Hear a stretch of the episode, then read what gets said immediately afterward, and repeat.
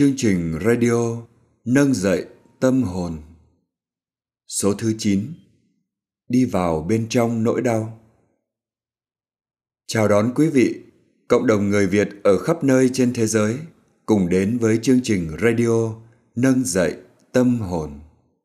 Chương trình do thầy Minh Niệm và cộng đồng thiền tâm lý trị liệu miền tỉnh thức ở nhiều nơi cùng chung sức thực hiện. Chương trình radio này được phát sóng liên tục hàng tuần trên YouTube và podcast tại kênh chính thống và duy nhất là Minh Niệm.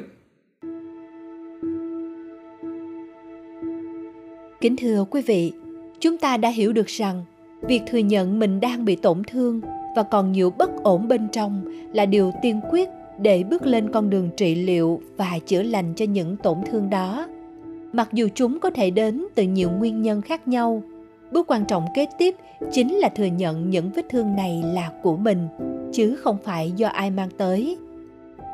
Để thấy được điều này, đòi hỏi ta phải có đủ thành thật lẫn can đảm, bởi chỉ khi không còn thái độ phản kháng, truy cứu trách nhiệm ở bên ngoài, nội tâm mới có được sự lắng dịu và bình yên để ta bắt tay vào tiến trình tự chữa trị một trong những yếu tố không thể thiếu trong tiến trình trị liệu chính là nhìn sâu vào bên trong vết thương của chính mình. Đây là một điều không hề dễ dàng. Vì nếu không có một phương pháp thích hợp, chẳng hạn như dùng năng lượng chánh niệm của thiền tập để làm hành trang, thì ta có thể dễ dàng bị cuốn vào sâu hơn và tổn thương thêm. Chỉ khi nhìn sâu được rồi, thì ta mới có thể truy dấu được những thương tổn đã có từ thời thơ ấu có khi do hoàn cảnh hay người lớn vô tình hoặc cố ý gây ra. Những vết thương cũng có thể được tìm thấy trong giai đoạn mới trưởng thành, khi chúng ta chưa có đủ vốn sống để chuẩn bị tinh thần đón nhận được những mất mát hay thất bại đầu đời. Và cũng có thể do ta sở hữu một tâm hồn quá nhạy cảm hay một lối sống mất quân bình nên dễ dàng bị sang chấn bởi tác động bên ngoài. Nhìn sâu vào bên trong chính là thiền tập đó là công việc chế tác ra năng lượng chánh niệm. Và dùng năng lượng đó để mà quan sát thường trực mỗi khi cơn đau quay lại. Nhờ đó mà ta mới có thể nhìn thấu suốt và thoa dịu được tâm hồn. Giờ phút nào em bé bên trong chúng ta vẫn còn bị bỏ bê và chưa được chữa lành, thì ta không thể tiếp tục lớn rộng lên một cách an ổn.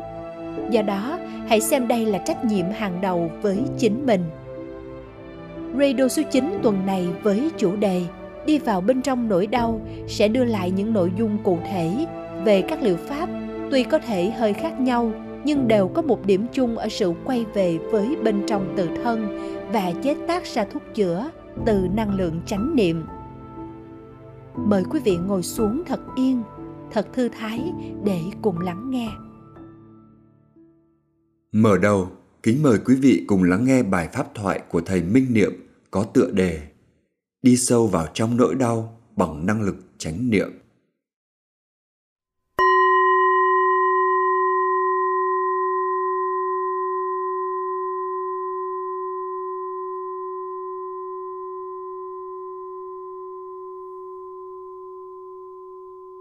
Kính chào đại chúng. Kính chúc đại chúng luôn thật nhiều an lành, vững chãi và thảnh thơi. Chào các bạn trẻ.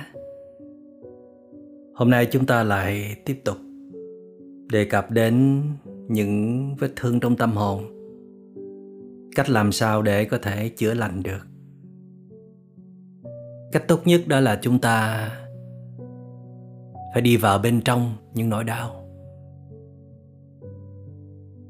Cũng như Đức Phật đã từng nói rằng con đường vượt thoát khổ đau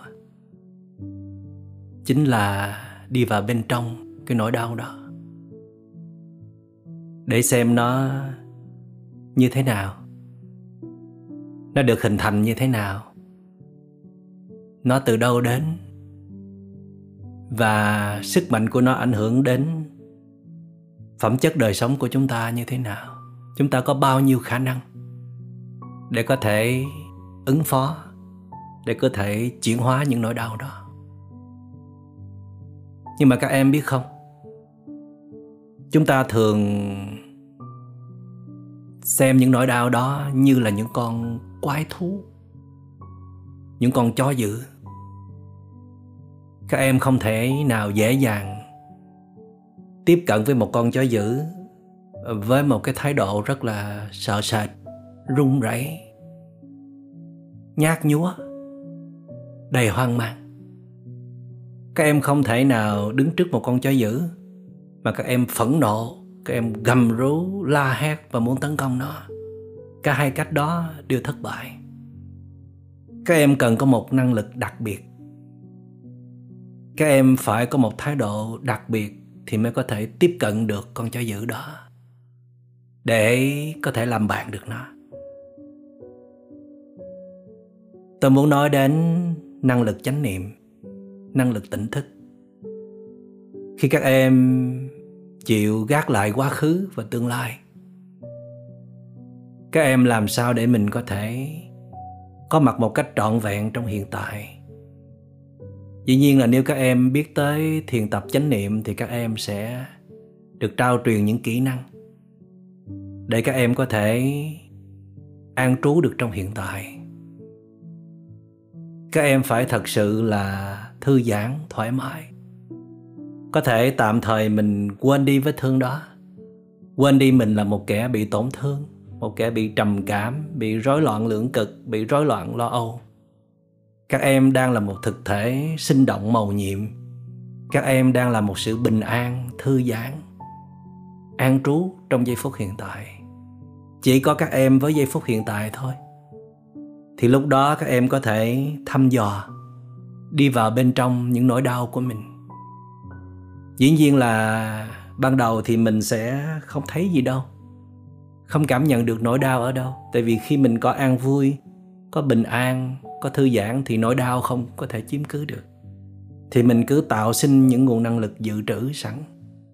Tạo sinh nguồn năng lực bình an, thư giãn, thoải mái dễ chịu, sẵn ở trong tâm hồn, như là mình tích lũy tài khoản. Và đến khi nỗi đau nó trở lại, và chắc chắn nó sẽ trở lại, thì với cái đà các em đang quay vào bên trong, các em đang sẵn sàng để đón nhận cái con chó dữ đó. Các em đã chuẩn bị sẵn một năng lực đặc biệt, một thái độ đặc biệt để đối diện với nó, thì chắc chắn là các em sẽ nhìn thấy được rõ ràng chân tướng của con chó dữ đó. Các em có thể tiếp cận với nó và nó không đủ sức để làm gì các em cả. Con chó dữ đó chỉ có thể hoành hành và tấn công các em. Khi các em lơ là, các em chú ý quá nhiều ở bên ngoài, các em bị mắc kẹt bởi các đối tượng hấp dẫn ở bên ngoài, các em bị những áp lực từ thế giới bên ngoài, từ ai đó, tâm ý các em không còn đủ mạnh mẽ, không còn đủ vững chãi. Các em không còn thần lực nào để mà đối phó với nó. Nhưng khi các em đã quyết tâm gác lại hết mọi sự bận rộn, mọi sự thu hút ở bên ngoài, các em quay trở về để chăm sóc vết thương của mình. Đã sẵn sàng rồi trong một tinh thần rất là vững chãi của một dũng sĩ thì dĩ nhiên là con chó đó sẽ rất là khiếp sợ. Và các em vẫn cứ tiếp tục duy trì sự quan sát. Đặc biệt là trong thiền tập vipassana hay là dòng thiền hiểu biết mà thầy đang chia sẻ, nguyên tắc quan trọng để đối đầu với phiền não hay là những vết thương ở bên trong hay là những con quái thú như là trầm cảm, thì mình chỉ giữ một sự quan sát thuần khiết thôi, không đàn áp không tưởng tượng, không dán nhãn hiệu, không phê bình, không phán xét. Chỉ ghi nhận cái gì đang diễn ra. Điều quan trọng là em phải có mặt kịp thời.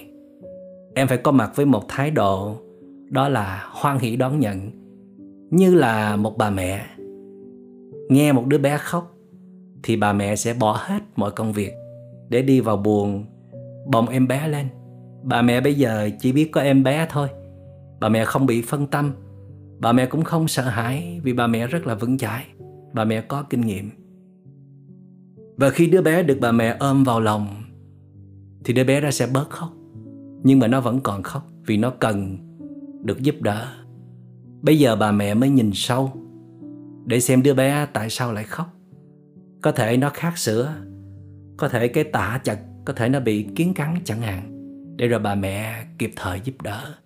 Bà mẹ chỉ đơn giản có mặt, giữ sự đôn hậu, giữ sự yêu thương, giữ sự quan tâm và nhìn sâu vào lòng thực tại, nhìn sâu vào đứa bé. Thì bà mẹ sẽ biết cách làm gì để giúp đỡ đứa bé. Nhiều khi chỉ cần bà mẹ bồng em bé lên trong năng lượng bình an thôi, là đứa bé đã bớt khóc rồi trong chúng ta không phải chỉ người bị trầm cảm thôi. Ai cũng tồn tại một đứa bé chưa từng được lớn lên. Tại sao vậy?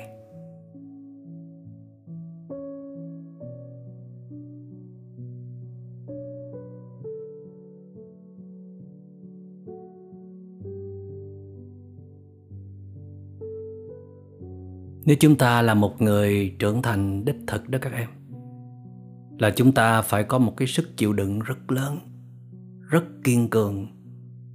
Có thể chịu đựng được hết mọi dông bão, mọi nghịch cảnh, mọi biến cố xảy ra trong cuộc đời này mà không bị tổn thương.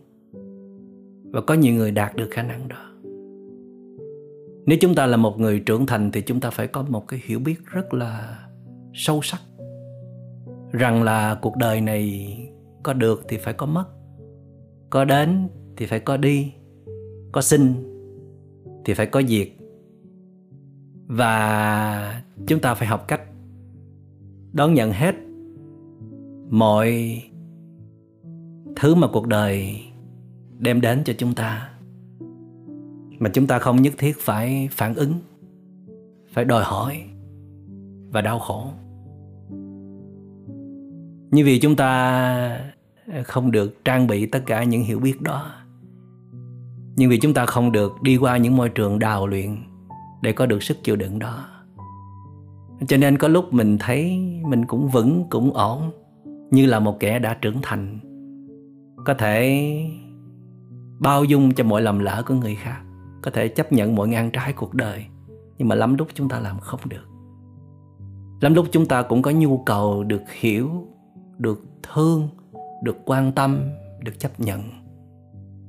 Và lắm lúc tệ hơn nữa là chúng ta rất là nhạy cảm, rất là dễ bị tổn thương, rất dễ bị tự ái.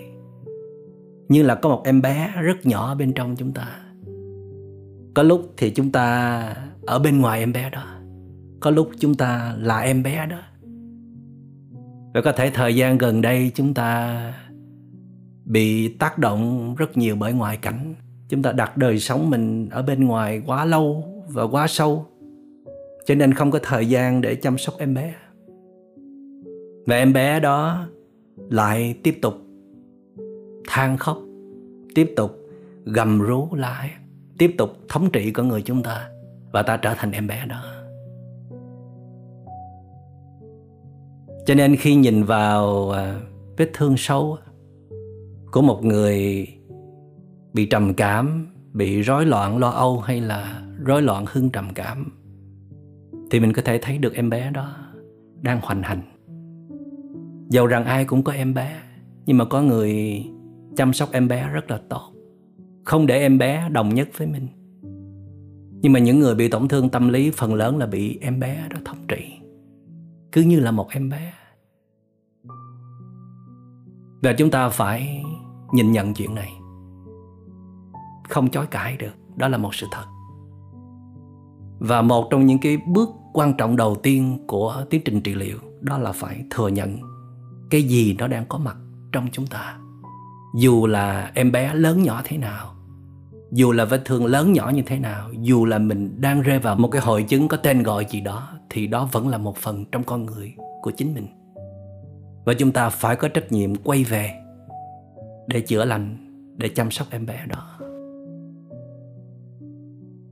Và khi nhìn sâu vào trong vết thương thì chúng ta thấy em bé này sở dĩ không lớn lên được. Một phần là do từ thời ấu thơ chúng ta đã có những vết thương. Mà vết thương này có thể do những người lớn, những người thân yêu của chúng ta vô tình gây ra. Tuổi thơ chúng ta có thể bị bạo hành, bị bỏ rơi, bị ngược đãi, bị kỳ thị thậm chí là đã từng có những câu nói nặng nhẹ hay là bị roi đòn.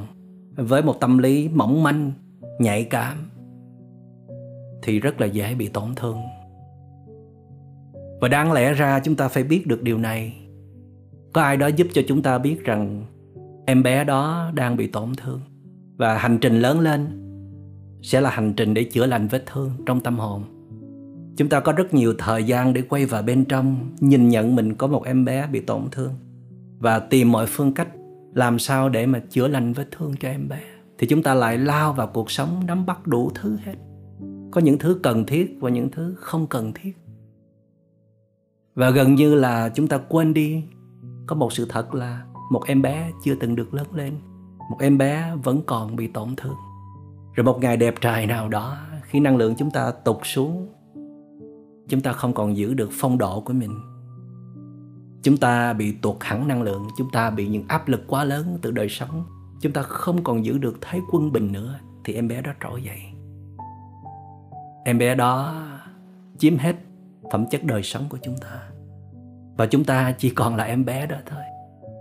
Bao nhiêu tài năng, bao nhiêu sự hiểu biết, bao nhiêu bản lĩnh, đều không thể sử dụng được.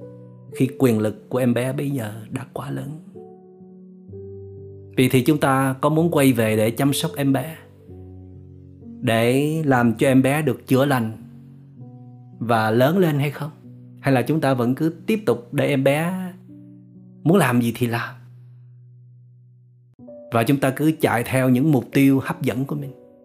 Chúng ta đặt tên những cái mục tiêu đó rất là hấp dẫn và đầy trách nhiệm. Như là một người rất là giỏi vắng rất là vững chãi, rất là hay ho nhưng mà một người mà sống với tư cách, với tâm hồn của một em bé bị tổn thương thì làm được việc gì nữa cơ chứ? Làm gì để có phẩm chất, làm gì để mang lại lợi ích đích thực cho những người xung quanh? Nhiều khi, những người thân yêu của chúng ta chỉ muốn chúng ta làm ơn, quay về chăm sóc cái em bé, dễ buồn, dễ giận, dễ tự ái, dễ tổn thương ấy đi. Đừng có tiếp tục nhã độc nữa, đừng tiếp tục quay lại cắn xé người khác nữa là người ta đã hạnh phúc lắm rồi. Các em có nhìn ra em bé bị tổn thương của mình không?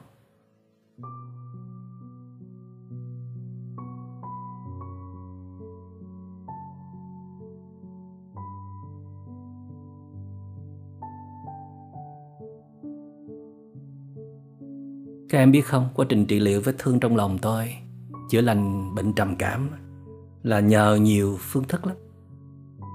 Đầu tiên đó là tôi kết nối với thiên nhiên rất là sâu. Dành rất nhiều thời gian để đi hiking, đi phượt. Ở núi rừng Nhiều tuần lễ Để à, hòa mình vào thiên nhiên Vào những con suối vào những tàn cây xanh vào tiếng chim hót trong lành vào không gian tĩnh lặng thuần khiết để tôi ờ, không cần phải đối phó hay trình diễn gì với ai nữa. Không cần chịu bất cứ một áp lực gì về những trách nhiệm bổn phận nữa. Tôi cho phép mình có một cái cơ hội dành cho chính mình nhiều nhất và sống trọn vẹn nhất. Và thật sự những ngày tháng được kết nối với thiên nhiên, tôi đã được nâng dậy rất nhiều, đã được chữa lành phần nào và đặc biệt thời gian trở về với thiên nhiên. Thì các giác quan của tôi trở nên rất là bén nhạy. Và trong đó, ý thức của mình được làm mới, được sáng tỏ. Cho nên nhìn thấy rất rõ về những diễn biến bên trong của mình. Và may mắn thay là tôi đã được học thiền ngay sau khi bị tổn thương. Và nhờ con đường thiền tập. Và tôi đã dồn hết tâm huyết xem đó là công việc duy nhất nếu mà tôi không thiền tập, không quyết chữa lành vết thương của mình, thì tôi không thể làm được điều gì hay ho nữa cả đừng nói chi là sẽ bước lên con đường lớn, mang lại lợi ích cho cộng đồng như là hoài bão lý tưởng của mình cho nên là tôi dám gạt phăng hết tất cả mọi thứ để dồn hết 100% con người của mình vào thiền tập. Làm sao mỗi ngày để tôi được sống trong năng lượng của thiền. Làm sao mỗi ngày để tôi đưa thiền vào mọi sinh hoạt của đời sống. Làm sao để năng lượng chánh niệm được chế tác trong mọi lúc mọi nơi. Và bộ môn thứ hai đã nâng dậy tinh thần tôi và giúp cho tôi chữa lành vết thương đó là các bộ môn thể thao. Tôi đặc biệt yêu thích chạy bộ, chạy xe đạp, leo núi và đấm boxing. Và môn võ thuật nữa. Tập rất là thuần thục, rất là tinh chuyên, rất là đam mê. Và bộ môn thứ ba đó chính là thiền tập. Dành nhiều thời gian để ngồi thiền, để đi thiền hành, để buông thư và tôi luôn ý thức là mình vẫn còn một em bé đang bị tổn thương em bé rất cần sự có mặt của mình nhưng mà em bé cần một sự có mặt thật là vững chãi thật là bình an cho nên trước khi tiếp xúc với em bé trước khi cơn đau trở lại thì tôi phải tranh thủ để xây dựng năng lực chánh niệm thật là hùng hậu. Và điều diệu kỳ là khi có được năng lượng chánh niệm thì em bé lại ít xuất hiện. Và mỗi khi năng lượng chánh niệm yếu đi, có hơi lơ là một chút, có bị phân tâm một chút, có tuột phong độ một chút, thì em bé lại bước ra. Nhưng mà vì mình đã hình thành thói quen hành thiền xây dựng năng lực chánh niệm và mình đã dự trữ sẵn năng lực chánh niệm. Cho nên là mình đã đủ sức để mà ngồi chơi với em bé. Tôi hay dùng từ ngồi chơi, tức là mình tiếp xúc với một thái độ là hai người bạn với nhau. Không có làm khó nhau, không có loại trừ, không có chống đối, không có dán nhãn hiệu, không có bực tức, không có sân si với em bé. Và tất nhiên là cũng không có đồng nhất, không có thỏa hiệp với em bé. Ngồi để xem em muốn gì em như thế nào. Nhưng mà em bé này cũng không có quyền lực lắm đâu. Dưới năng lực của sự tỉnh thức, của chánh niệm, em bé rất là ngoan, nằm gọn trong vòng tay của mình. Nghe mình hát ru, nghe mình trò chuyện, và nghe mình tâm sự biết bao điều. Em bé nghe xong em bé ngủ luôn. Em bé bắt đầu có sự hợp tác với mình tại vì em bé cũng muốn được lớn lên, em bé cũng muốn được chữa lành. Và tôi đã rất kiên nhẫn để quay về bên trong, thường trực. Và xem đây như là một cái tài năng của mình. Nếu như mình không có thể chữa lành được vết thương của mình thì sẽ không giúp được ai cái gì đâu. Phải xem cái việc chữa lành vết thương là một cái tài năng lớn để rồi sau này mình sẽ chia sẻ cho những người khác. Và tôi biết rằng có rất nhiều người bạn, có rất nhiều người trẻ đang bị tổn thương như tôi nhưng mà không có được may mắn như tôi là có đủ điều kiện để dồn hết 100% con người của mình trong quá trình chữa trị và được tiếp xúc sâu với thiền tập, được gặp những vị thầy lớn, những vị thầy giỏi đã trao truyền cho mình những cái bí quyết để hành thiền làm sao cho có phẩm chất để có thể chữa lành được vết thương. Các bạn biết không, phải mất 5 năm thì vết thương tôi nó mới tự chữa lành.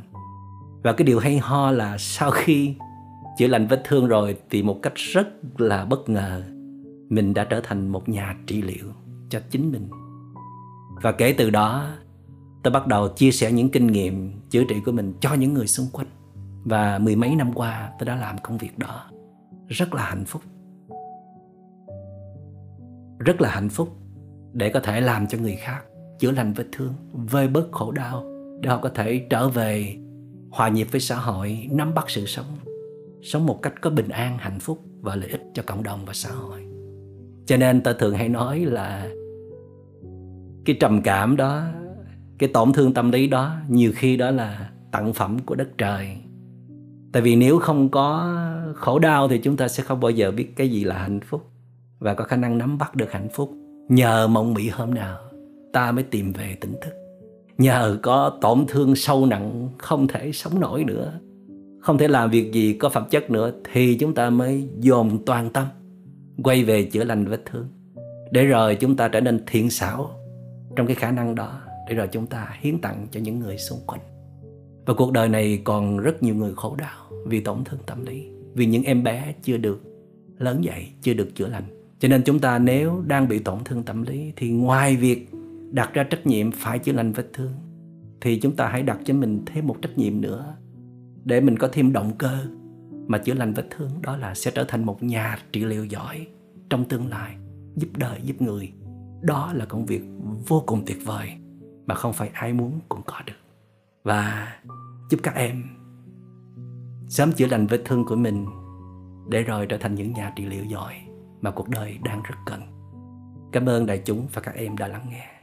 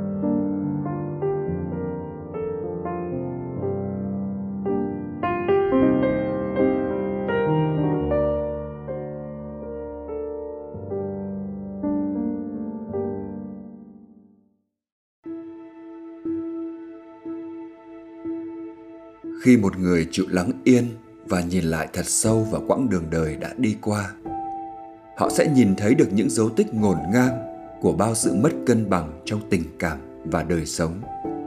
Thấy được những tổn thương mà mình đã gây ra trong những mối liên hệ thân thiết nhất và trong cả chính mình. Khi lắng yên, ta cũng nhận ra được những xu hướng, thói quen đã ăn sâu và như những vỏ bọc cứ dày dần theo năm tháng chúng che khuất đi con người trong trẻo hướng thiện của ta. Do đó, đôi khi dừng lại để lắng nghe chính mình lại chính là hành động tốt nhất và đòi hỏi nhiều can đảm nhất mà ta có thể làm để chữa lành cho tâm hồn đã tàn tạ, mệt nhoài của mình. Bài thơ mang tựa đề nằm xuống và lắng nghe sau đây của tác giả nguyễn phong việt sẽ gợi mở thêm cho chúng ta về giá trị của những phút giây yên lắng Kính mời quý vị cùng lắng nghe qua phần diễn đọc của ca sĩ Hà Trần.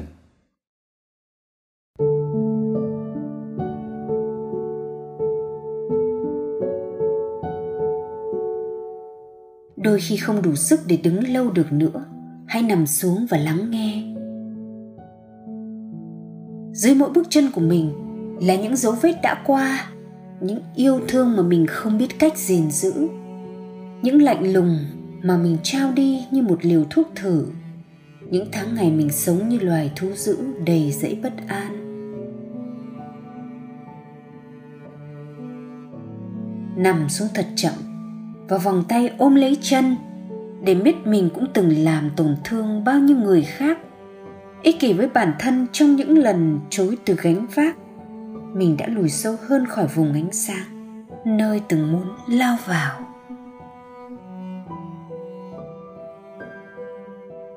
Mạnh mẽ bao nhiêu lần, rồi cũng bộc lộ một lần đau. Phơi bày hết con người thật từng lặng im che giấu. Chỉ là đứa trẻ con luôn cần tìm nơi nương náu. Thấy phía nào bình yên cũng cười, cũng giơ tay níu kéo, sợ mình bị bỏ rơi.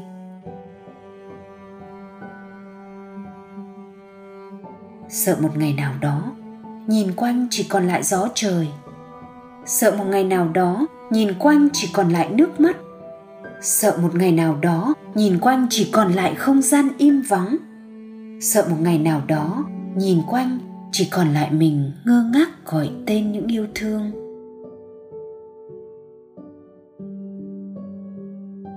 Nằm xuống đi, nằm xuống một lần sẽ dễ dàng hơn.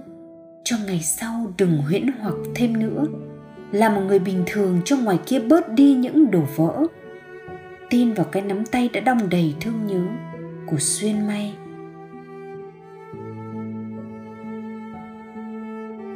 vì đã đến, rồi cũng sẽ đi khỏi cuộc đời này. Vì không ai muốn cô đơn là định mệnh. Vì mở lòng, ta có thể sẽ thêm vết thương, nhưng có thể sẽ lành lặn. Vì thà đắng cay còn hơn là hối hận, đã không nắm chặt tay. Đôi khi không còn đủ sức để đứng lâu được nữa hãy nằm xuống cho yêu thương đó biết mình đang hao gầy tôi như trẻ nhỏ ngồi bên hiên nhà, chờ xem thế kỷ tàn phá.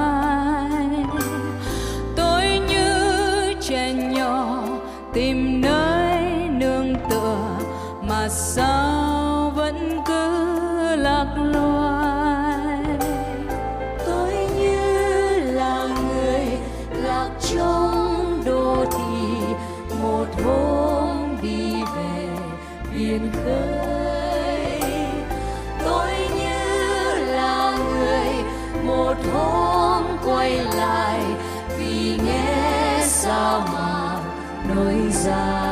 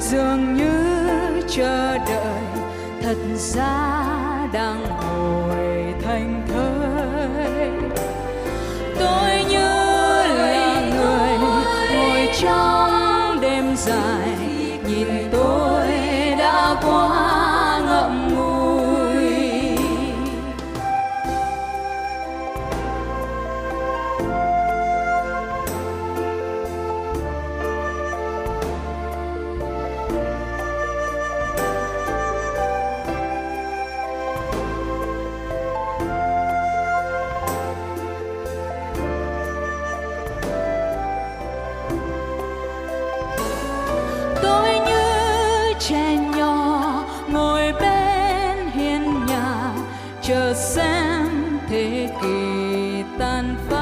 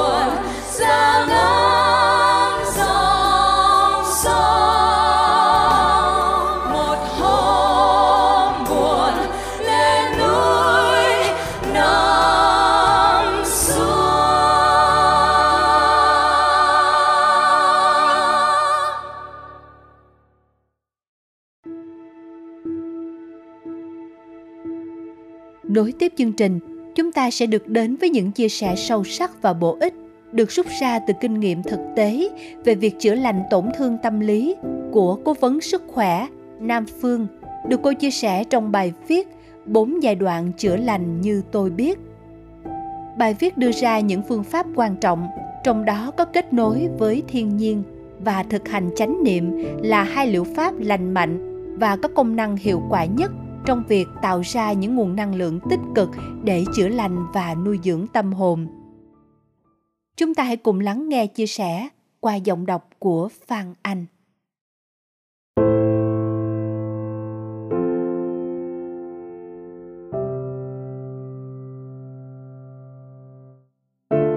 Năm ngoái, sau khi tôi dịch bài Chữa lành đứa trẻ bên trong của một thiền sư, tôi bắt đầu nhận được những lá thư, những tâm sự về những vết sẹo tâm lý để lại từ tuổi thơ của mỗi con người.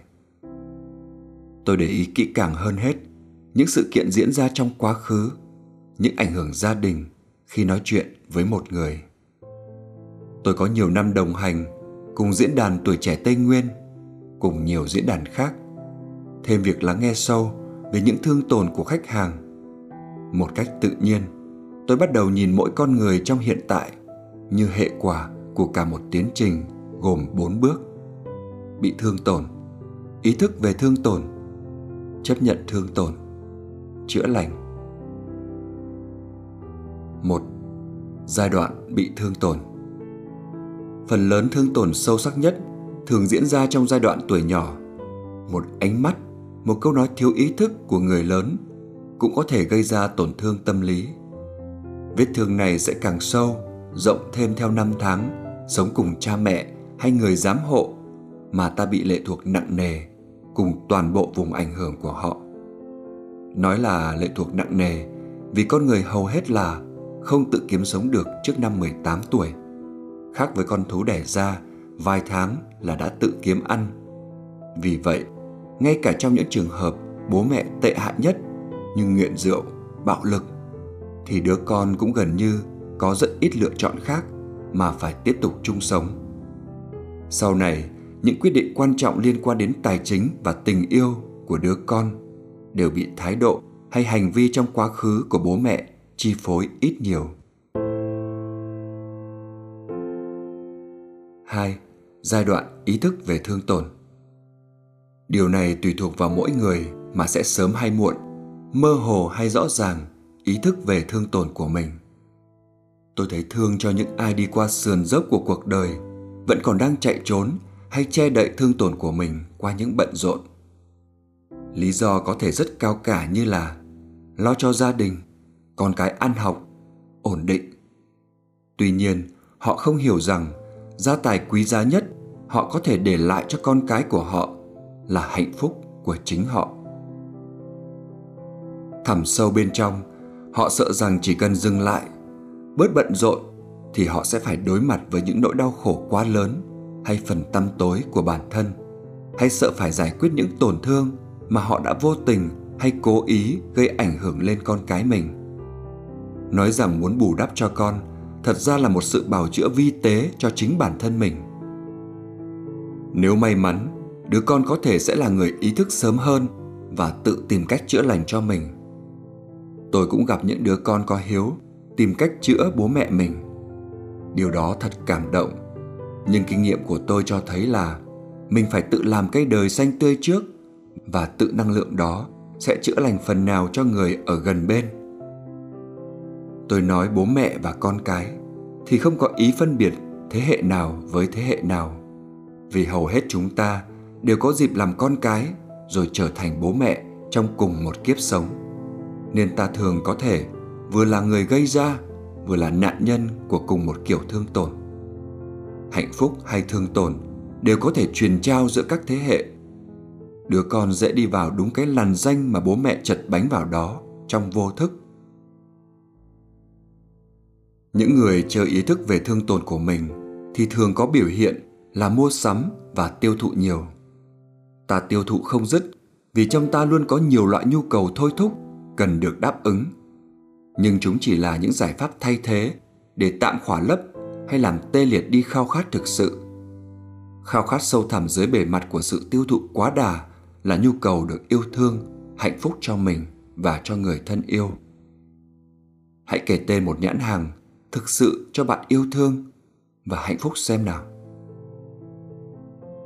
Tiêu thụ vật chất cho ta thỏa mãn ngắn hạn và làm những tổn thương thêm trầm trọng trong dài hạn. Giống như cứ hở đau một tí là chạy ra hiệu thuốc, mua một liều về uống, nhưng chưa bao giờ đặt câu hỏi về tác dụng phụ của nó lên mình. Giờ đây, khi có một người làm tôi giận hay buồn, tôi có thể không vội phản ứng hay trả đũa họ. Tôi thấy rằng họ cũng đã bị tổn thương sâu sắc. Họ càng khiến người khác buồn giận, hẳn là bên trong họ cũng có những buồn giận không kém chẳng qua, vì họ chưa ý thức được điều đó, nên họ vung vãi những năng lượng tiêu cực ra xung quanh. Ngay cả lúc họ bắt đầu có ý thức rồi, thương tổn đó có thể chưa thể nào được chữa lành ngay được, vì nó có khả năng đã được trao truyền trong gia đình họ trong nhiều thế hệ. Nói vậy không có nghĩa là tôi miễn nhiễm với những ảnh hưởng của người khác lên mình. Nếu thấy tâm từ của mình còn mỏng quá, tôi đơn thuần là tạm cách ly mình ra khỏi vùng ảnh hưởng của họ. 3. Giai đoạn chấp nhận Chỉ cần chấp nhận thương tổn của bản thân mà không phản ứng đã là một bước tiến tốt về hướng chữa lành thực sự rồi.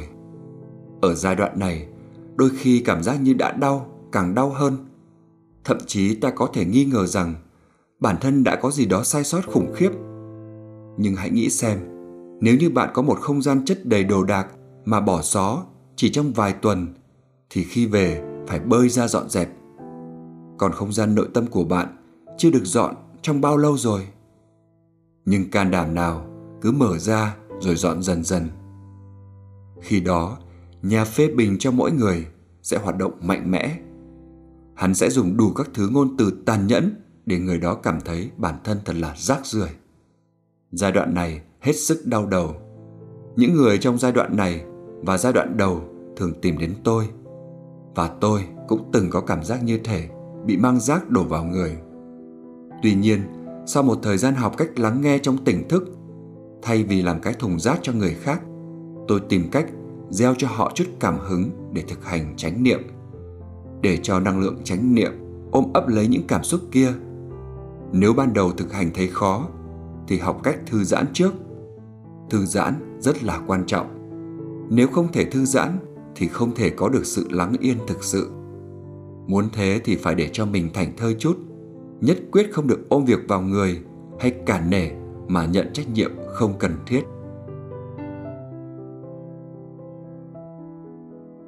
bốn Giai đoạn chữa lành Giữa bước 3 và bước 4 này có thể có nhiều bước nhỏ. Với vô số phương pháp mà một người có thể tìm ra ở nhiều nguồn thông tin khác nhau. Khổ nỗi, nếu như thế hệ trước khốn khổ vì thiếu thông tin hoặc thông tin thường bị chặn lại, thì thế hệ này chúng ta ngập lụt thông tin ngập lụt đến mức thần kinh con người có thể tê liệt khi cố gắng phân định, chọn lựa giữa quá nhiều giải pháp và các luồng tranh cãi đối nghịch. Khi tê liệt và hoàn toàn mông lung thì người ta hoặc là thử hết cái này đến cái nọ mà cái nào cũng nửa mùa, hoặc là buông trôi chẳng muốn làm gì nữa, hoặc là chọn ngay cái giải pháp có vẻ tiện lợi nhất, mua được bằng tiền, có người bày sẵn mọi thứ và thường là lựa chọn dở nhất. Cứ như vào một quán ăn, có cái menu dài 10 trang, 90% các món chưa thử bao giờ và đọc đến trang thứ ba thì thần kinh của bạn hoàn toàn tê liệt. Nếu như bắt tôi phải chọn ra hai yếu tố có tầm ảnh hưởng lớn lao nhất lên quá trình phục hồi và chữa lành thì đó là thiên nhiên và thực hành thiền chánh niệm. Cái đầu tiên rất dễ hiểu và rất bản năng. Càng mệt mỏi, căng thẳng thì chúng ta thường thấy tiếng gọi nơi hoang dã trong mình càng mạnh. Nhưng cẩn thận, vì thiên nhiên cũng có thể chỉ là giải pháp tạm thời nếu ta keo kiệt với chính mình về mặt thời gian. Tôi thấy vô số người bạn của mình đã vội vã đến Đà Lạt, rồi vội vã đi khỏi Đà Lạt, giống như những đứa con thành thị lâu ngày về thăm mẹ, nói con yêu mẹ lắm, vô tư hưởng thụ sự ôm ấp, săn sóc ngọt ngào của mẹ, được mẹ gói ghém mấy món quà rồi lại quay lưng rời nhà đi kiếm tiền. Hoặc cũng có những người ở lại lâu hơn. Nhưng tôi thấy rằng chừng nào mà mình chưa ở đủ vài mùa mưa nắng chưa hiểu được mình là một phần có tương quan mật thiết với đất mẹ thì chừng đó mình chưa phải là đứa con thực sự về nhà. Chánh niệm là phương pháp vừa đơn giản nhưng cũng rất khó khăn. Đơn giản ở chỗ là có thể bắt đầu ngay lúc này, ai cũng làm được. Thường không tốn kém và có rất nhiều người hay sách vở và nhiều phương tiện khác có thể hướng dẫn căn bản ban đầu. Khó khăn ở chỗ đó là cả một con đường thực tập cần sự kiên trì, có niềm tin và sự khéo léo ứng dụng trong cuộc sống. Tôi cũng chỉ là một người mới thực hành, cái hiểu chắc chắn chưa sâu tôi chỉ thấy rằng, với trình độ thực hành non kém của mình, mà rất nhiều thay đổi sâu sắc, lợi ích đã đến với tôi rồi. Trong đó, tôi đã hòa giải được với mình, lựa chọn được hướng đi đích thực cho mình, không phải lo đến cái gọi là cân bằng giữa công việc và cuộc sống nữa. Tiết kiệm tiền phung phí cho những thứ không cần thiết và huy động được mọi nguồn lực cần thiết khi làm những việc quan trọng. Và quan trọng là tôi từ bi với chính mình thấy chấp nhận được, hiểu được người khác nhiều hơn. Vì cái thương đã lớn hơn, một cách tự nhiên, tôi có nhu cầu giúp mình lẫn người khác bớt khổ. Và thế là chữa lành bắt đầu.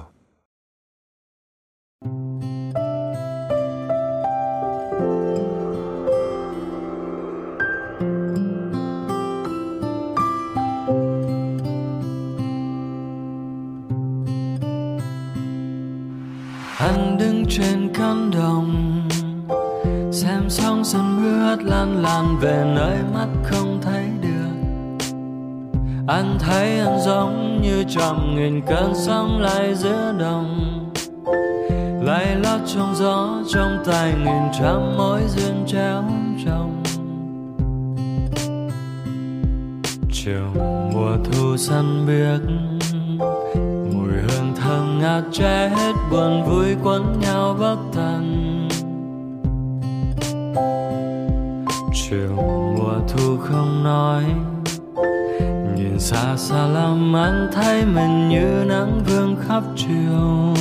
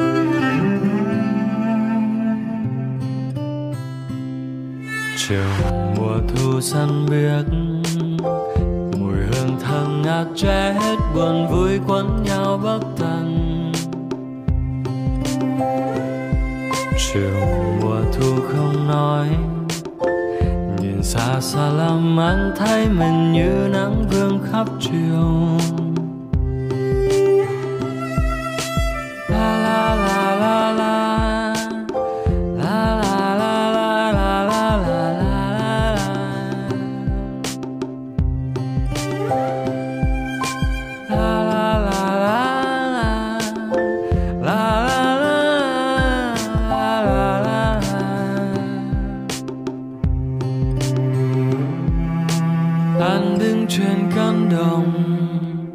Anh thấy anh giống như trăm nghìn cơn sóng lại giữa đồng. Anh đứng trên cánh đồng. Anh thấy anh chết đi cần buồn lo quấn nhau vẫn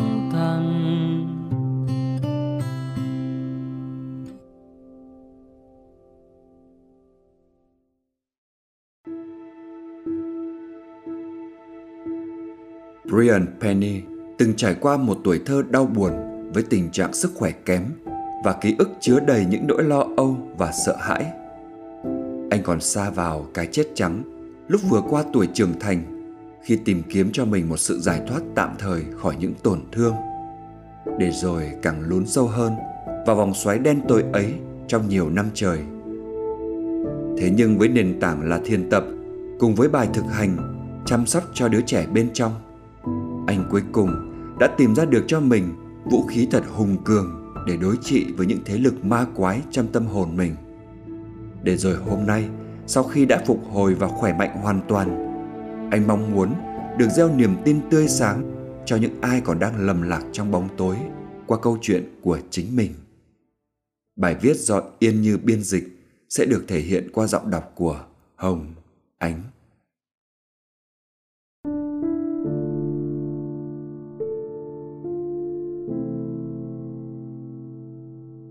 Cuộc sống có thể để lại cho ta những vết sẹo, nhưng ta không cần phải sống với những thương tổn. Tôi chỉ mới được năm tuần tuổi, thì mẹ tôi phát hiện rằng có điều gì đó vô cùng bất ổn với tôi. Tôi bị nôn mửa liên tục, nhưng điều làm mẹ tôi lo lắng hơn cả, đó là tôi cứ khóc mãi không nín. Bà đem tôi vào bệnh viện, nhưng các bác sĩ bảo rằng không có gì phải lo hết. Chỉ là bé bị đầy bụng thôi. Họ bảo với bà như vậy.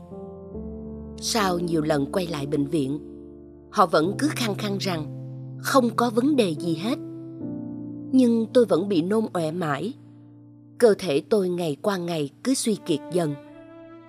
Đó là lúc mọi chuyện hóa nghiêm trọng. Tôi uống sữa, ọe ra hết. Toàn thân trở nên mềm oặt, rũ rượi ngay cả tiếng khóc của tôi lúc đó nghe cũng thật yếu ớt. Và sau nhiều giờ thì chuyển thành những tiếng rên rỉ khò khè và rời rạc. Lần cuối cùng tôi vào viện, mẹ tôi nói với các y tá rằng, tả của tôi lúc ấy đã khô rang nhiều ngày. Đến lúc đó, chuông báo động mới gióng lên. Y tá giật tôi khỏi vòng tay mẹ và đem đi cân ngay tức thì. Lúc ấy tôi chỉ vỏn vẹn chưa được một ký tám, tức là chỉ bằng nửa trọng lượng lúc mới sinh, và cái thóp trên đầu tôi đã thụt sâu vào trong hộp sọ. Hóa ra, tôi bị mắc một chứng rối loạn đường ruột. Nói theo cách bình dân là, ruột của tôi bị xoắn và do đó cơ thể không thể hấp thụ dinh dưỡng. Các bác sĩ nhanh chóng nhận ra, họ đã phạm một sai lầm lớn và vội vàng đưa tôi vào phòng phẫu thuật khẩn cấp cuộc chiến sinh tồn của tôi đã thực sự bắt đầu từ khi ấy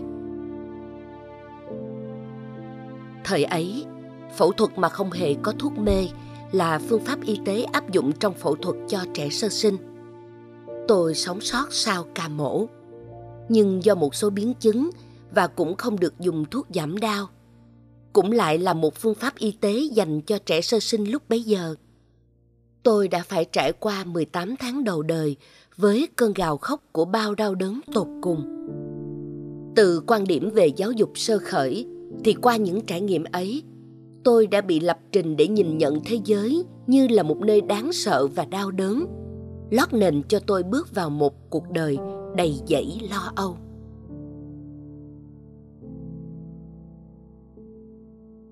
Chữa lành cho đứa trẻ bên trong ta thúc đẩy bởi thương tổn từ thời thơ ấu và nỗ lực trốn chạy khỏi sự lo âu tôi cuối cùng đã tìm cho mình thứ thuốc gây mê dưới dạng heroin.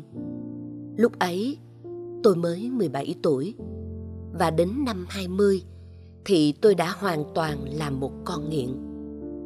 15 năm nối tiếp là một đoạn đời nghiện ngập triền miên.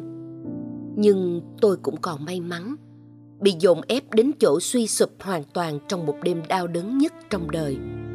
Tôi buộc phải nhìn thế giới từ một góc nhìn hoàn toàn mới.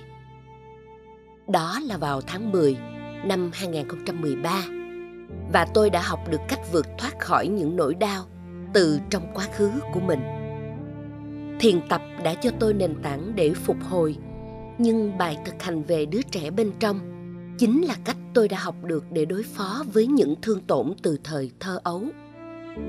Trong bài thực hành này, tôi liên tưởng đến những sự việc đau buồn trong quá khứ, nhưng tôi cũng hình dung đến cả chính mình trong hiện tại là người sẽ thoa dịu cho đứa trẻ đang đau khổ, vốn không thể thoát khỏi nỗi đau của chính nó.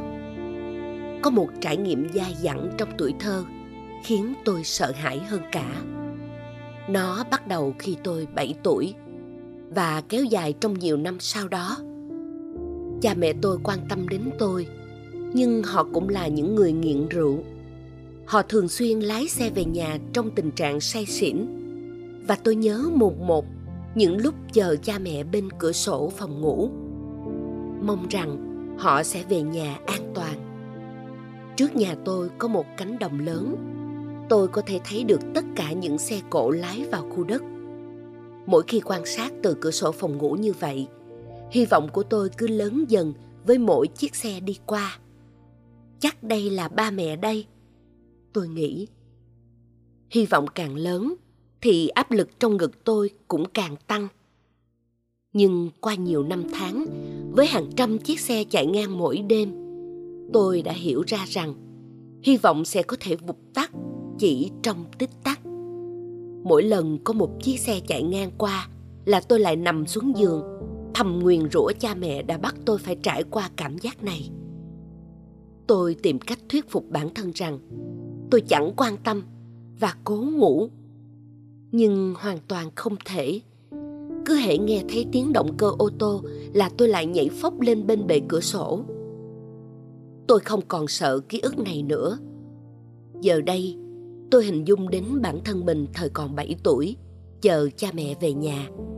Rồi tôi của bây giờ bước vào phòng và với ánh đèn đường màu cam rọi le lói qua lớp kính cửa sổ lắm tắm mưa giăng, tôi quan sát cậu bé con từ đằng sau. Trông nó lạc lõng, mắt nhìn sâu vào màn đêm qua màn lưới cửa sổ phòng ngủ. Mấy tấm ván sàn nhà kêu cọt kẹt dưới chân tôi khi tôi bước về phía cậu bé. Nhưng nó không quay lại. Khi tôi đến bên cửa sổ, tôi có thể trông thấy nó đang buồn. Vì vậy, tôi quyết định ngồi xuống với nó và cả hai chúng tôi cùng nhìn vào màn đêm. Ban đầu, cậu bé không để ý đến tôi, nhưng khi tôi đặt tay mình lên tay nó, thì nó ngước lên tôi giang hai tay ra và ôm cậu bé thật chặt. Nó cũng ôm lại tôi thật chặt. Và cả hai chúng tôi đều cùng cảm thấy có một cảm giác thật nhẹ nhõm. Tôi hay hồi tưởng lại ký ức này, không phải để trừng phạt bản thân mình, mà để chữa lành cho đứa trẻ trong tôi vốn đã bị thương tổn nặng nề trong cuộc sống.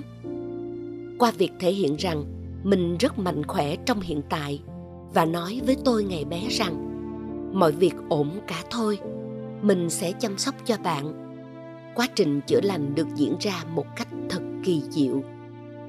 Chúng ta mang rất nhiều nỗi đau trong cơ thể mình, và bài tập này giúp tôi thoa dịu được nỗi thống khổ trong tuổi thơ tôi.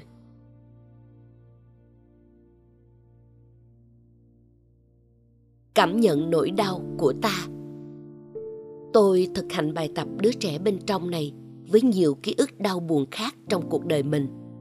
Đặc biệt là những ký ức làm tôi cảm thấy lo âu. Tôi lúc sơ sinh, bị phẫu thuật mà không có thuốc gây mê, là người cần bài thực tập này nhất. Tôi từng không hề hay biết gì về điều này. Tôi từng nghĩ về tôi lúc ấy, chỉ như một sinh linh bé xíu và đó cũng là phần nào cái cách mà tôi tự tách mình ra khỏi nỗi đau. Nhờ alison Ketting, bạn tôi và cũng là một nhà tâm lý học tôi đã có thể hiểu được tổn thương sớm nhất đó của chính mình. Điều đã nhuộm màu lo lắng lên cuộc đời tôi. Đứa trẻ sơ sinh trong tôi chưa bao giờ ngưng tìm kiếm một liều thuốc gây mê. Và khi tôi 17 tuổi tôi đã tìm thấy nó dưới dạng heroin. Heroin làm cho tôi tê dại. Thứ cảm giác mà tôi khao khát kể từ cuộc phẫu thuật đó. Và nó đã cắt đi cơn đau đớn trong tôi. Nhưng nó còn làm nhiều điều khác nữa. Nó cắt mọi cảm xúc trong tôi, mọi mối quan hệ với những người thân chung quanh tôi khi tôi ngắt liên kết giữa chính mình với cuộc sống. Cũng như đứa trẻ bên khung cửa sổ đôi khi tôi lại ngồi với mình thời còn sơ sinh và ôm ấp nó trong vòng tay mình. Tôi có thể cảm nhận nỗi đau đớn của nó. Tôi có thể cảm nhận được nó đang quằn quại, cố tìm cách trốn chạy khỏi những cảm giác đau đớn trong thân thể. Nhưng tôi đã ở yên với đứa bé ấy, giúp nó chấp nhận cảm giác này, ôm ấp và chia sẻ nỗi đau với nó. Bây giờ tôi đã mạnh mẽ rồi. Tôi hoàn toàn tự tin với chính mình. Tôi không còn cần đến heroin để chạy trốn thực tại nữa. Và khi tôi ngồi với đứa trẻ không có chút khả năng tự vệ này, tôi cho nó biết rằng rồi mọi thứ sẽ ổn cả thôi.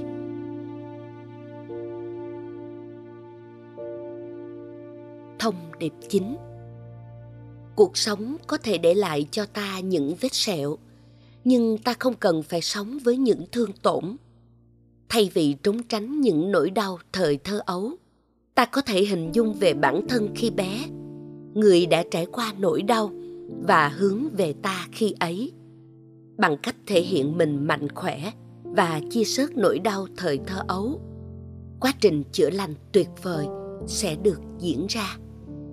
Tuy nhiên, tôi cũng có lời khuyến cáo rằng tôi thực hành bài tập này một cách vô cùng nhẹ nhàng, từ tốn, và tôi khuyên mọi người cũng nên vậy. Nếu bạn chịu những tổn thương hay sự hà hiếp nghiêm trọng, tôi khuyên bạn hãy đi tìm sự hướng dẫn chuyên môn cụ thể. Bởi vì tiếp cận những tổn thương của bạn quá nhanh có thể mang lại những tác động tiêu cực.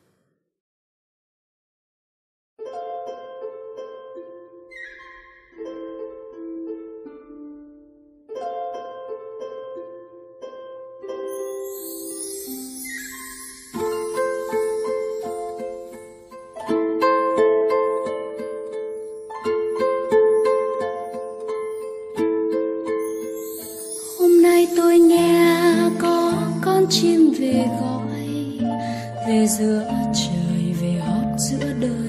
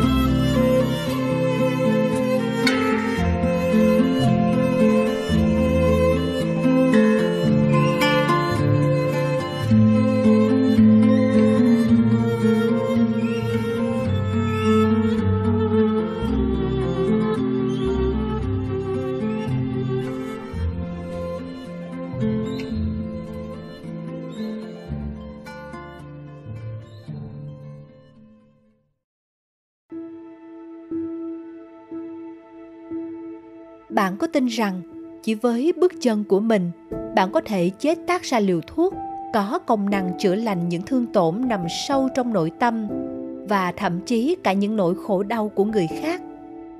Đó là một phép màu trong cuộc sống khi mà bước chân ta có được chánh niệm và sự bình yên sâu sắc. Khi ta bước đi thật chậm và có sự tỉnh thức trong từng bước chân, thì ta đang trở về với chính mình để kết nối với thực tại màu nhiệm chung quanh để tạo điều kiện cho tự tính trong trẻo thiện lành của mỗi người trong chúng ta được hiển bày. Sau đây, chúng ta sẽ được đến với một câu chuyện về quá trình chữa lành tổn thương và tìm về với con đường tỉnh thức đến từ kinh nghiệm của chính thầy minh niệm. Đây là những chia sẻ vô cùng sâu sắc mà thầy gửi đến cho tất cả chúng ta. Mong rằng đây sẽ là nguồn cảm hứng dồi dào để ta có thêm niềm tin vững vàng vào con đường thực hành nhằm chuyển hóa nỗi khổ niềm đau trong chính mình. Và hơn nữa là nâng đỡ những người đồng hành khác với một trái tim rộng mở, yêu thương. Bài viết sẽ được thể hiện qua giọng đọc của hồ tiến đạt.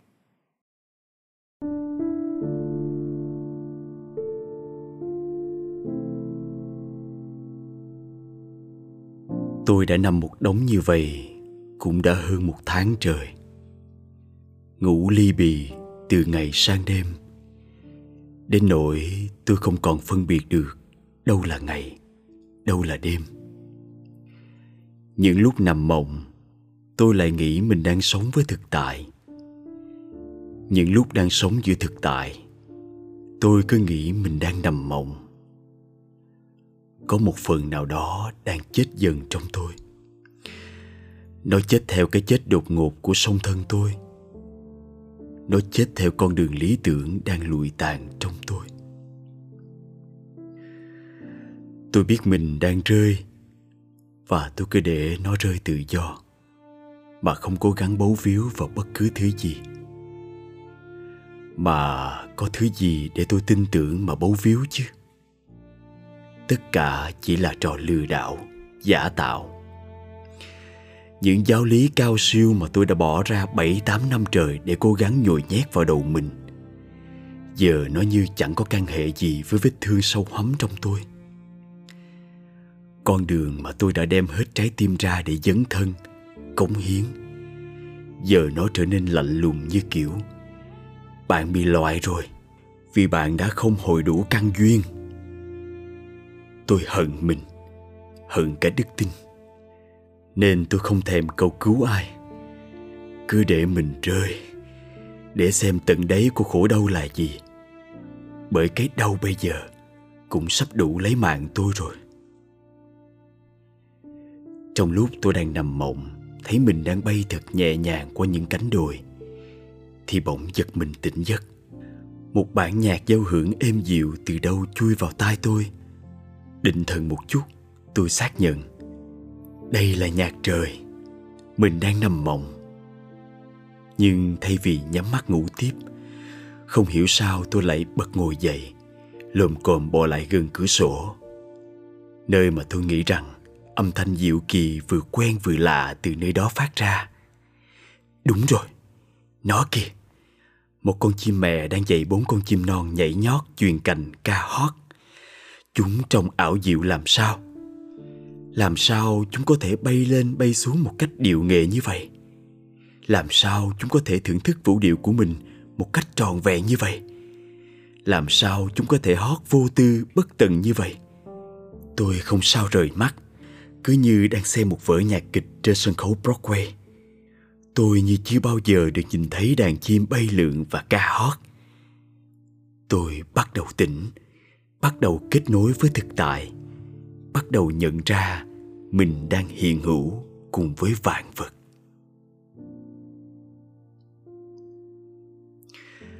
Tôi tự hỏi, tại sao lũ chim có thể làm hết khả năng mà trời đất đã ban tặng cho chúng? Còn mình, sao lại chấp nhận sự giới hạn như vậy? Mình không thể bay, nhưng mình có thể đi mà. Vậy thì mình hãy đi như một diễn viên trên sân khấu, cẩn trọng trong từng bước chân nhưng phải thật hồn nhiên và tự do đi để biết mình là con người và đang còn sống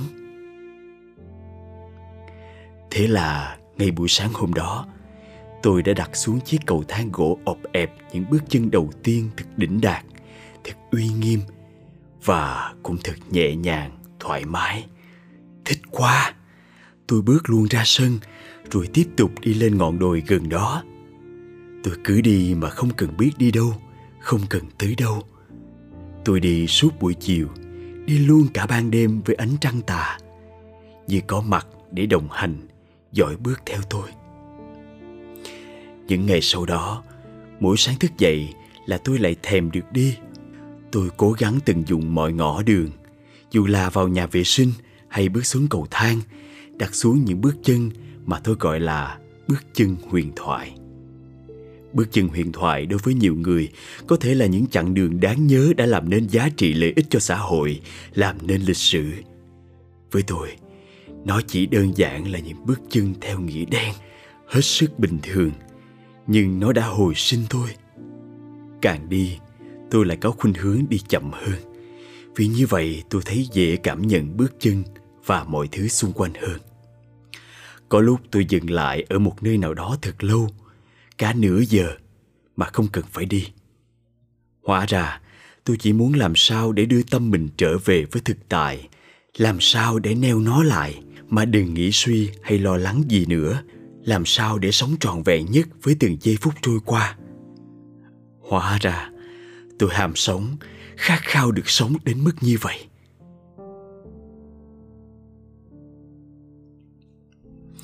Qua hai tuần lễ đi liên tục tôi đã tìm ra được bí quyết đi mà không mang suy nghĩ hay bất cứ muộn phiền nào theo đầu tiên tôi cố gắng đi chậm bước nào ra bước đó và cứ chú tâm vào từng khoảnh khắc của sự dịch chuyển hay dừng lại của bước chân.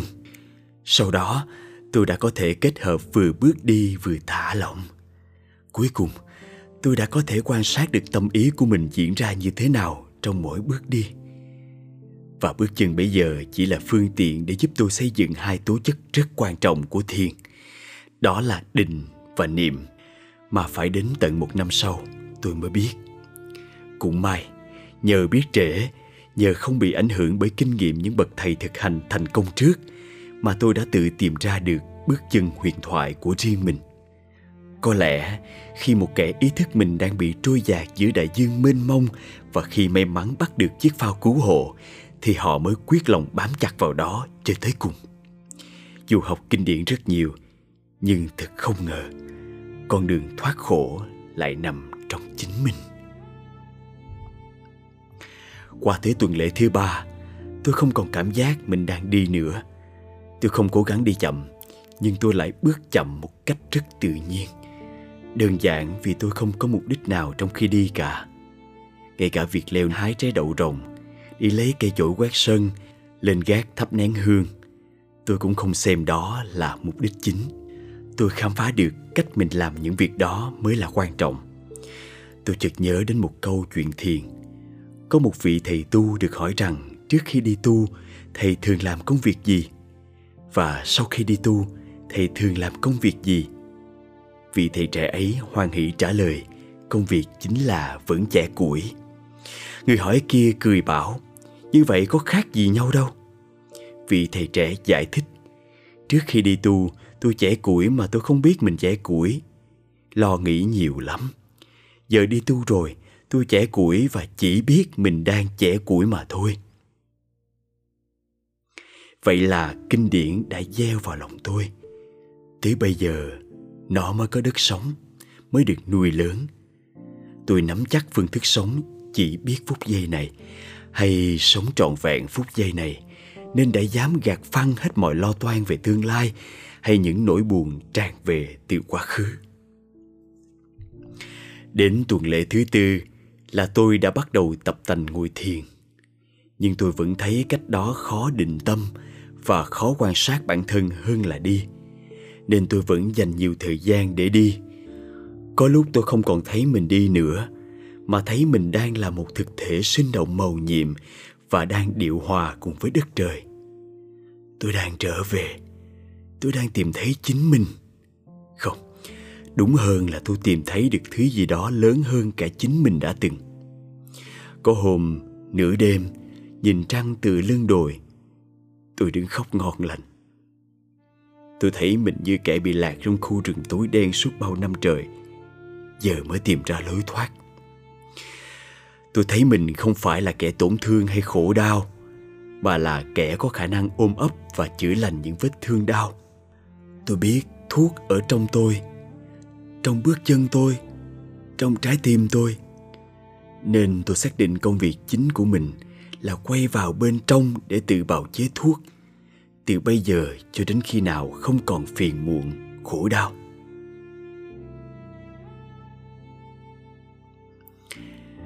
Thỉnh thoảng, tôi vẫn nhớ đến sông thân nhưng bây giờ, tôi đã có thể mỉm cười nói lời xin chào và tạm biệt nỗi nhớ ấy. Tôi tự nhắc mình, sông thân luôn có mặt trong từng tế bào và hơi thở của mình. Nếu mình an ổn và hạnh phúc, thì sông thân cũng sẽ được thừa hưởng. Nên từ đó về sau, tôi thường bỏ ra hàng giờ để chế tác những bước chân thông dong. Nhưng không phải cho tôi mà là cho song thân tôi. Sau này, tôi lại có cơ duyên được bước đi nhiều nơi trên thế giới, được giúp đỡ nhiều người bớt khổ bằng chính kinh nghiệm thoát khổ của mình. Tôi vẫn luôn giữ vững bước chân huyền thoại và hướng dẫn mọi người cùng đi. Lần nọ, có một bé gái 7 tuổi nắm tay tôi và hỏi, tại sao mình phải bước đi chậm như em bé vậy? Tôi trả lời rằng, người lớn có khi cũng tập làm bé thơ thì mới có thể tiếp tục lớn lên và lớn mãi.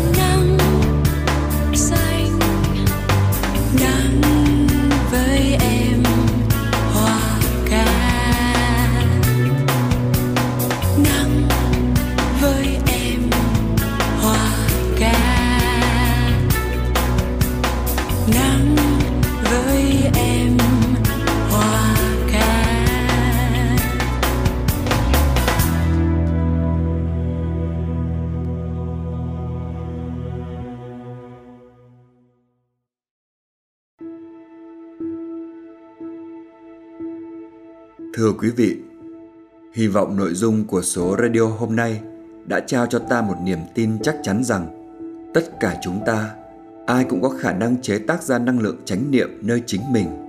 Và đó chính là thứ thuốc đặc trị cho mọi vết thương tâm hồn. Muốn sự thực tập được trọn vẹn đến nơi đến chốn và đạt nhiều phẩm chất thì ta cần phải có sự đầu tư nghiêm túc tức là phải thu xếp lại cuộc sống sao cho sự thực hành này được ưu tiên trên hết? Thực tập chánh niệm cũng chính là sự trở về để quan tâm và thấu hiểu chính mình. Qua đó, tạo sinh ra năng lượng mới để đối phó với năng lượng tiêu cực hay con quái thú trầm cảm. Chỉ có chánh niệm mới có thể mời lên những hạt giống tích cực, mang đầy tính nuôi dưỡng như thư giãn, an trú, bình an, thảnh thơi buông xả và yêu thương. Như vậy, quá trình chữa lành tâm hồn bằng thiền tập cũng chính là thiết lập cho mình lối sống tỉnh thức thường hằng. Và đây là điều mà ai cũng cần có cho một đời sống lành mạnh và cân bằng. Như thầy minh niệm đã từng viết, nhờ mộng mị hôm nào, ta tìm về tỉnh thức. Hay kinh điển đại thừa cũng có câu, phiền não tức bồ đề nếu không có những tổn thương, thì ta khó có thể tìm ra động cơ để quyết liệt quay về, làm mới hay làm lớn dậy chính mình do đó, ta nên thầm cảm ơn khổ đau mới đúng Radio số 9 xin được kết thúc ở những thông điệp sau cùng này. Cảm ơn quý vị đã đón nghe. Xin chào tạm biệt và hẹn gặp lại quý vị vào số kế tiếp vào tuần sau.